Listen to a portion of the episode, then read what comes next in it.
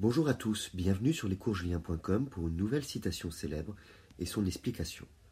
Voici la citation. La politesse consiste à paraître s'oublier pour les autres. De Balzac, tiré de son roman Le lys dans la vallée en 1836.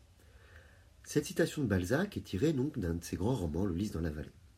Elle se situe dans le passage dit de la lettre d'Henriette, dans laquelle Henriette de Morsauf expose ses conseils au héros Félix de Vandenesse pour bien se comporter dans la société aristocratique.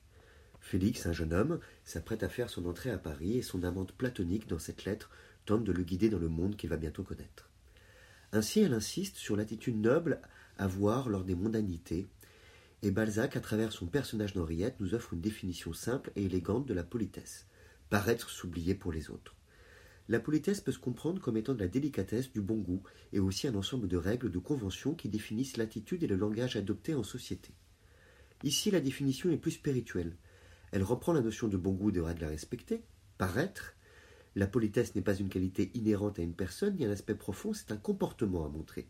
On est triste, il s'agit de paraître souriant avec les autres. On est soucieux, il s'agit de paraître heureux avec les autres. C'est ainsi que la politesse nous fait presque toujours répondre à la question Comment ça va? Bien s'oublier pour les autres, car justement il n'est pas question de soi, mais de son rapport au monde, à la société.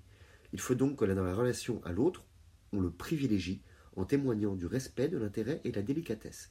Être poli, c'est donc faire passer sa personne au second plan et sembler placer l'autre au centre de vos préoccupations.